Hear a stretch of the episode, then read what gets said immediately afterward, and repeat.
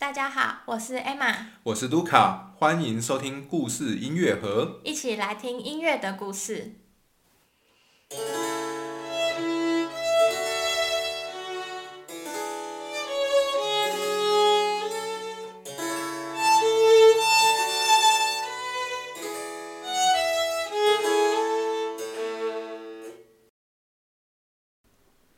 今天是葛鲁克系列第十五集。上一集我们讲到，大约从一七五五年左右开始，葛鲁克他在维也纳的事业中心呢，就逐渐转移到了城堡剧院，这也开启了他人生的新阶段。在接下来的十多年中，他就以剧院与宫廷工作，他在这边工作，然后也谱写了许多不同种类的音乐。那在上次的节目里面呢，我们有介绍了葛鲁克在城堡剧院所负责的音乐会，还有他时不时呢可能会到宫廷去做各种的兼差。那这一部分呢，大概是占他整体的工作量的三分之一到一半左右。嗯。那今天呢，我们就要介绍他的另外一部分的工作内容，也就是法式喜歌剧跟芭蕾舞音乐。嗯。那这两种音乐呢，可以说是原汁原味从法国进口的乐种。嗯，好，那当时呢，在这个法国的音乐之所以会在维也纳就是引起注意，然后大家会想要在维也纳。来这个演出法国的音乐，这个原因呢，我们上一集有提到过。嗯，政治的部分就是因为上这这个时候在打这个七年战争。没错。那七年战争的时候，奥地利的方面为了想要获得法国的支持，一起打北边的普鲁士。嗯。所以他们在艺文活动上面呢，也要展现出这个亲法的这个政策这样子。那这个是政治部分的因素。那另外一方面呢，其实也有音乐风格上面的因素。那也就是呢，讲起来就是这个庄歌剧的没落啦。好，意大利这边的这个庄歌剧的没落。那这个部分呢，这个观点啦，或是这个现象，我们在前面的节目其实有陆陆续续就是讲到一些。基本上就是庄歌剧发展到了这个十八世纪后半，因为它的这个这个结构非常的固定。哦，大部分都是咏叹调啊、宣叙调这样交替出现，然后再加上剧情也都是就是很有固定的套路，这样就可能撒狗血都是撒那种同一种类型的这样子，或者是他们取材很多都是比如说希腊神话或是一些比较不贴近生活的一些选材这样，所以就是大家就是普遍越来越不喜欢看庄歌剧，觉得就是蛮老套的这样。所以到那个时候，就是慢慢变成说，呃，装歌剧只有在一些必要的场合才会去做演出，比如说是在这种皇帝生日啊，或者什么结婚啊，就是一些大型的庆典。那在一般日子的这种娱乐活动里面呢，装歌剧的比例就会越来越低。嗯，那。由于这两个因素，就是说，一方面有政治，然后一方面是音乐风格的转变，所以呢，维也纳这边呢，在一七五二年的时候，由维也纳官方主导，在这边成立了一个法式的剧团。好，他们基本上其实早期是找很多法国那边的。呃，演员啊，歌手啊什么的来这边，然后这个法式剧团呢，他他们其实就让他作为这个城堡剧院的这个常驻演出班底啦，所以基本上基本上讲起来，就是他们聘请了一堆就是懂得法式音乐的人、演员啊、音乐家啊什么的，然后都把他们请到城堡剧院这边来做工作就对了。嗯。好，那在这样子的一个状况下面呢，就是每个礼拜在这个城堡剧院这这一团这个法式剧团呢，都会有几场的演出这样子。那每一场演出呢，都会包含一出的这个法式戏剧。好，这个是话剧的部分，就是对白的一一般演戏这样子。那当然里面可能会有配乐，但是基本上就是话剧这样。好，那通常这个都蛮长的，然后也是。对于整个戏剧的这个发展来讲，也是一个很重要的剧种啦，就是法式的这个戏剧。好，那在穿插在这个戏剧之间呢，可能就会有一到两首的芭蕾舞剧，嗯，好，或者是说有这个法式喜歌剧这样子，嗯，那是音乐的部分。所以说，这个法式剧团的演出是包含了这个话剧，也包含了有音乐的剧种这样。那因为葛鲁克他是算是受雇于城堡剧院，所以说就算就是说这个法式剧团他们表演的时候，如果有音乐的部分，好，那就是由葛鲁克来负责这样。嗯，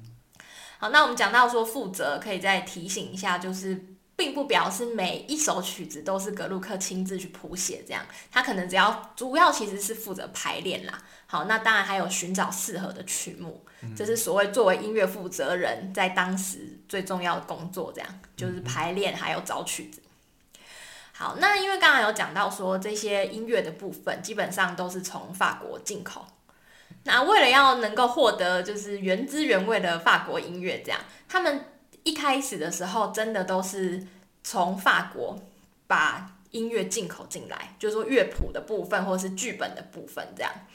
那这个部分呢，就需要有一点人脉嘛。好，那人脉的部分呢，蛮蛮多是靠着这个格鲁克的上司，哦，就是我们上次有提到过，有一位叫做杜拉丑的意大利人，然后他来维也纳，然后担任这个呃城堡剧院的。总监，那他呢？因为就是做过外交官什么的，所以他在法国那边有一些人脉，然后就会有他们有一些书信往来，现在是有留下来，所以我们可以看到，就是说他会写信去问说，哎，你们最近在演什么啊？然后可不可以把谱寄给我啊？然后什么？不然就是说，哎，那我花钱买这个买那个这样子，然后法国那边就会有他的认识的人，就是帮帮他寄一些东西过来，这样。那他们早期大部分都是用这些方法来把。来获得这个法法国的音乐，这样。嗯，那这个寄过来的东西呢，当然是有些可以直接拿来用哦。不过因为呢，尤其是在这个法国喜歌剧的部分啊，因为在在巴黎那边，喜歌剧其实是属于一种蛮庶民的乐种，这我们等一下还会再详细讲哦。但就是说，那那里面可能有一些，比如说对话的内容啊，或是一些剧情的内容，就是比较。呃，大众口味一点，好，那在这方面呢，可能就是会，比如说讽刺时事啊，或者什么，可能都比较露骨这样，然后比较尖锐。不过，因为到了维也纳，而且毕竟是城堡剧院这种国营的地方，这样你就不可能说，哎，如果说它里面有那种讽刺统治者的内容或者什么，就不可能做的太露骨嘛。因为毕竟这维也纳是一个就是很注重这种就是贵族啊这些这些保守，对对，比较保守，从这方面来讲，好，所以呢，那这部分当然就必须要修改掉这样子。但我觉得这也看出一个很有趣的现象，就是因为事实上，当然。呃，法国宫廷里面也有他们的音乐，但像这些芭蕾舞啊，或是尤其是这些喜歌剧这些内容，其实蛮多也是在宫廷以外的地方去做演出的。但是把他们移到维也纳来，那所有东西都变得很官方哦，这也是维也纳那个地区很大的一个特色啦。就大部分这些艺文活动都是官方主导，所以在内容方面呢，就就需要稍微的这个。修改一下，这样子，都要让不适合的内容消失，这样子哦。那在这方面，格鲁克当然也有参与在里面。那其实这也是对他来讲一个很好的学习，因为就是他在这个之前，应该是对法国的东西没有什么太多的接触，它主要就是意大利式类型的歌剧这样子。但是透过这样子一个就是全民运动，也没有到，就是说官方主导，就是说，哎，我们要法国的音乐什么的，那就让格鲁克必必须要。接触这一类的音乐，那对他未来的发展当然是有蛮大的帮助，就是等于是开了他的眼界这样子。嗯，好，那我们现在就讲回来这个音乐的部分哈。那我们刚刚有提到有芭蕾舞跟喜歌剧这两个法式喜歌剧。那芭蕾舞的部分比较单纯，我们可以先讲一下。那芭蕾舞就是说上面有人跳舞嘛，然后就需要这个配配乐的部分这样子。那这些配乐通常都是一些就是比较短小的器乐曲。好，所以也比较不会有那种言论审查的问题，就是说，呃，好像内容不适合，那反正都是一些呃呃器乐曲这样子。但是呢，这个芭蕾舞的比较主要的问题是在于它使用量其实非常大。嗯，好，就是说他们可能可能一个晚上就要跳两出芭蕾舞，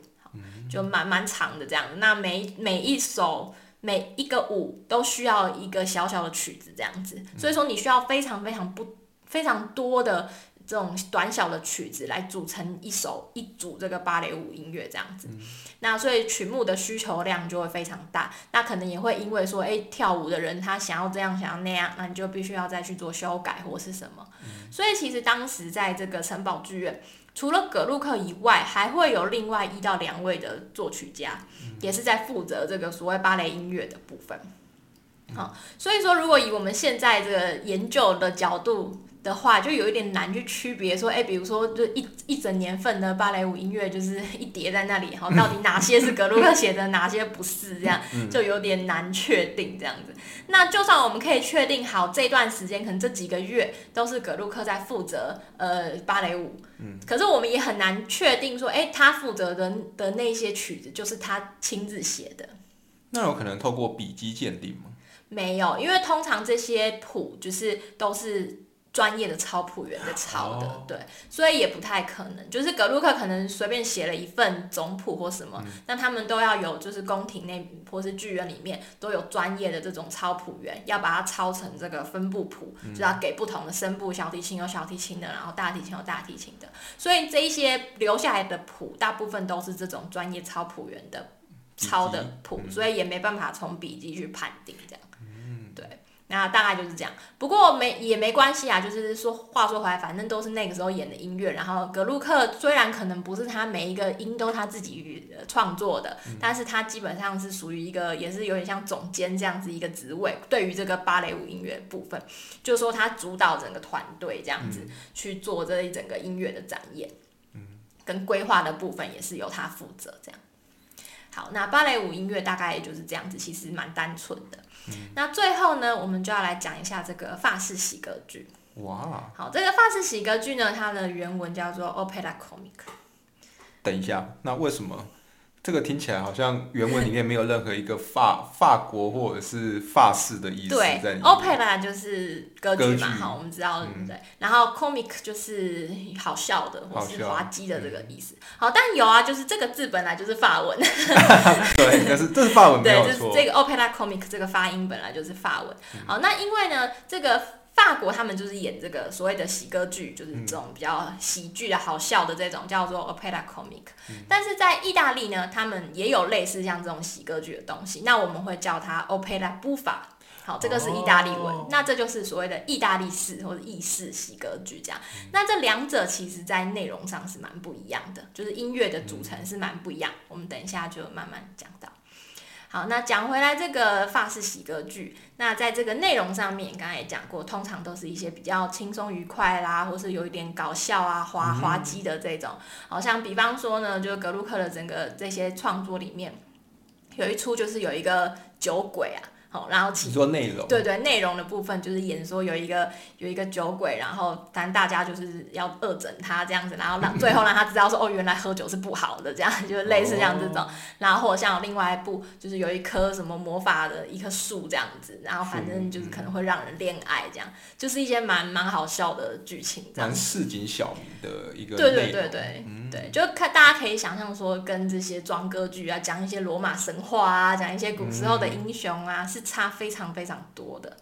对，那在内容上面，当然这样子的喜歌剧也会比较能够引起观众的共鸣啦，可以可以这样讲，对，就比较接近日常的生活这样。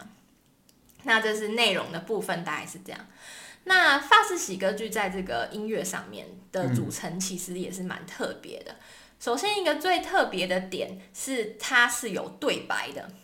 就是有纯粹讲话的部分。哦，对，那这一点就跟意大利的不管是装歌剧还是意大利的喜歌剧就很不一样，因为意大利人他们是太喜欢唱歌了，所以他们就是对话的部分全部都是用这个宣叙调唱的，就是也是有唱，只是那个唱的不不是一首呃很漂亮的歌曲，但是还是有旋律有音高，然后是用唱的这样。但是像在法式喜歌剧的话，他们在推动剧情的这个对白的部分是直接用讲话的。嗯，好，那就是呃，反正就是就是直接用讲话。那有可能会有一些些就是背景音乐或者是什么，但是原则上就是真的是用讲的，是没有用唱的这样。那这个就跟意大利的风格是蛮不一样的。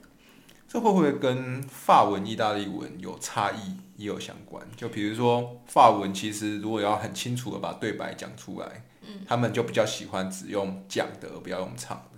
这也是有可能，因为其实像德国也有这个传统的德语区也有传统这种德德语的喜歌剧，就是莫扎特那一那一些东西的前身这样子。那他们其实也是用讲的，嗯，对，所以这可能有差，或者是换句话说，就意大利人特别爱唱吧。对，对，他们有一些传统的东西在里面，那也可能也跟整个歌剧早期的发展在意大利发展的时候有关，就是因为那个时候，呃，他们以为他们要恢复到这个古希腊的这个传统嘛，他们以为古希腊人都是用唱的，每一首都对对对对，就是所有的部分都是用唱的，所以才有宣叙调这种东西出来。但是在像这种一法式喜歌剧这一类的东西，它比较是从这种市井小民的那种，就是民间的。的那种小戏剧啊、小歌剧这种就是发展出来的。那民间的传统其实比较多是就是都有对白的部分，就是说对白，然后跟歌唱的部分是穿插的。嗯，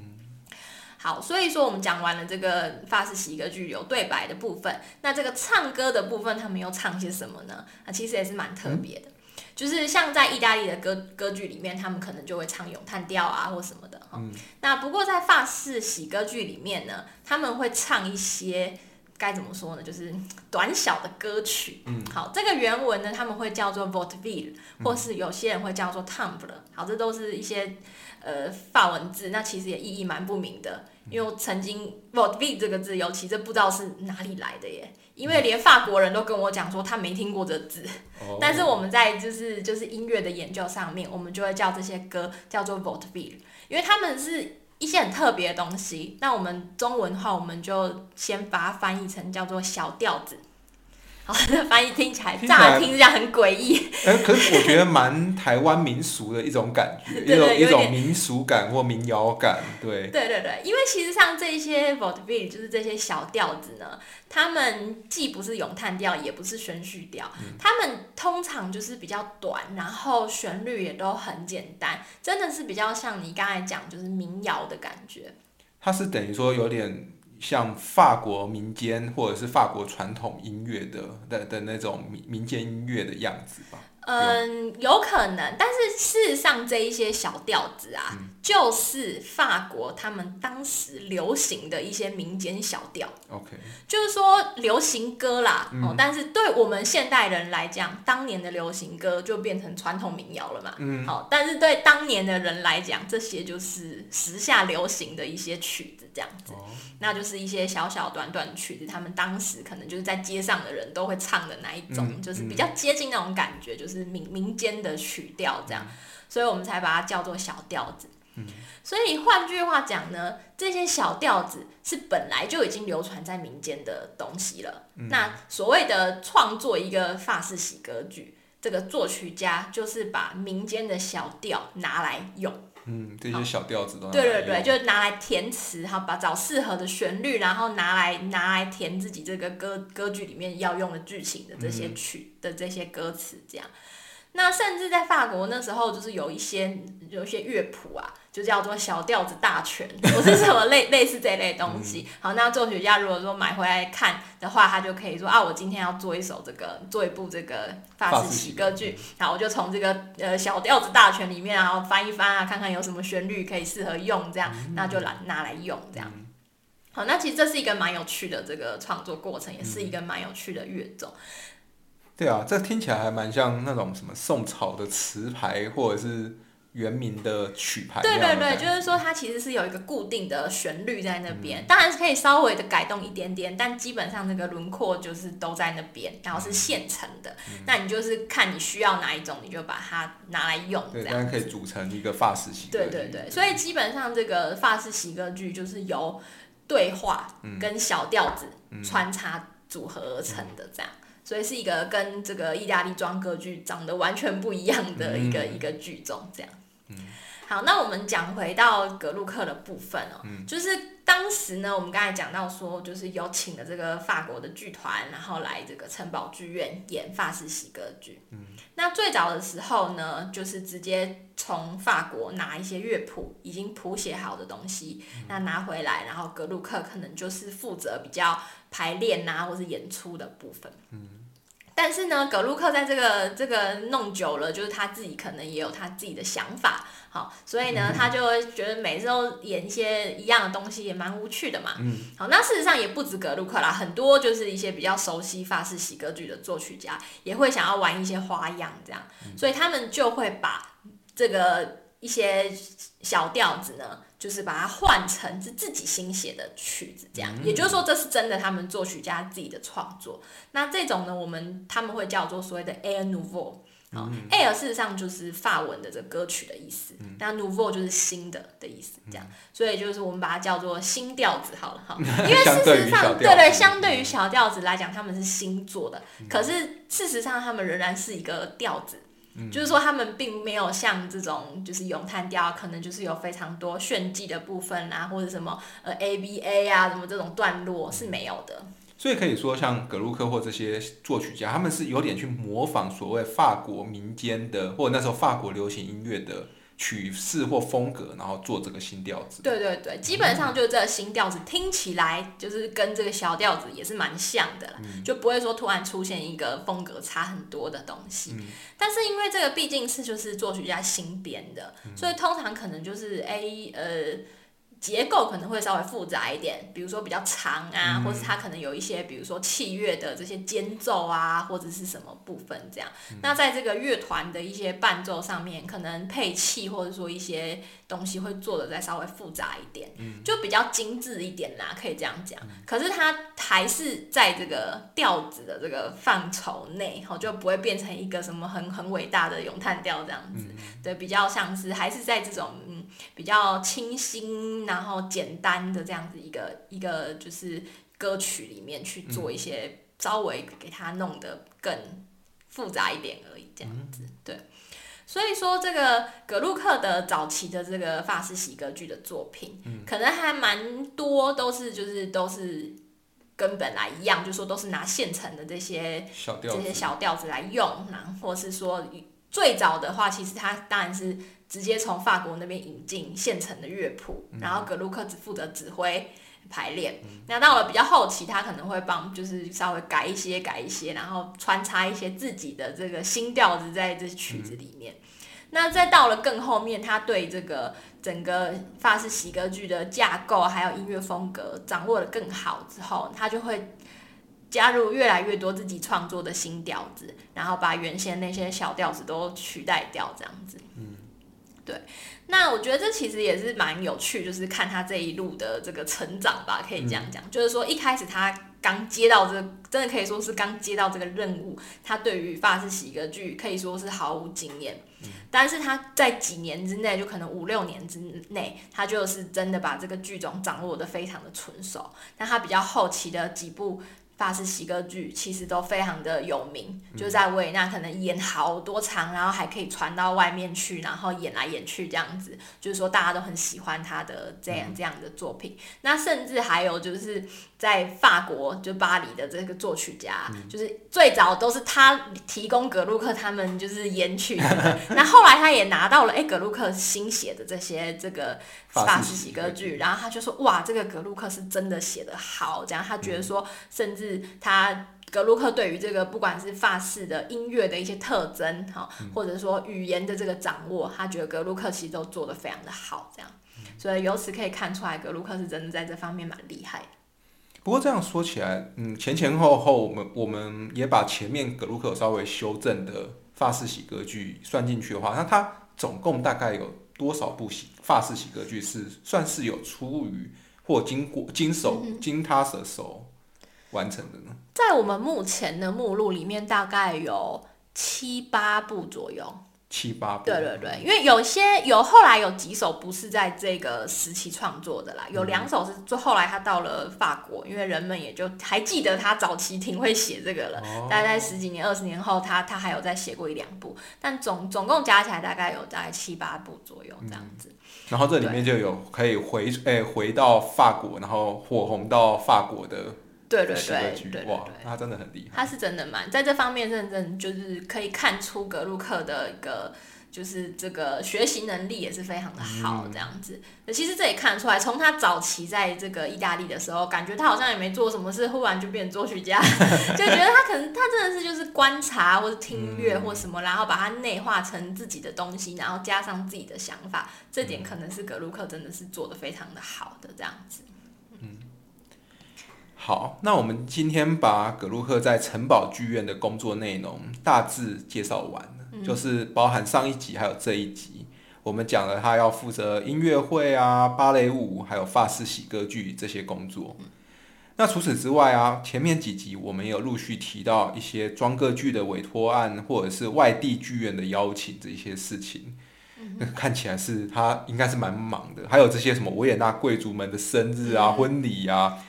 感觉应该是他人生最忙碌的一段时间哦。算是吧，就是说他有不很多来自四面八方的委托跟工作内容这样子。那这段时间也是他整个就是名声建立稳固起来的一个很重要的时时间这样子。就在维也纳，他在这边工作了真的蛮蛮就是好十几年的时间，总共前前后后加起来，然后大家也都知道，哎，我们有格鲁克这么样一个厉害的作曲家在我们维也纳这样子。那可以说真的是他这个事业快要到巅峰了，这样子。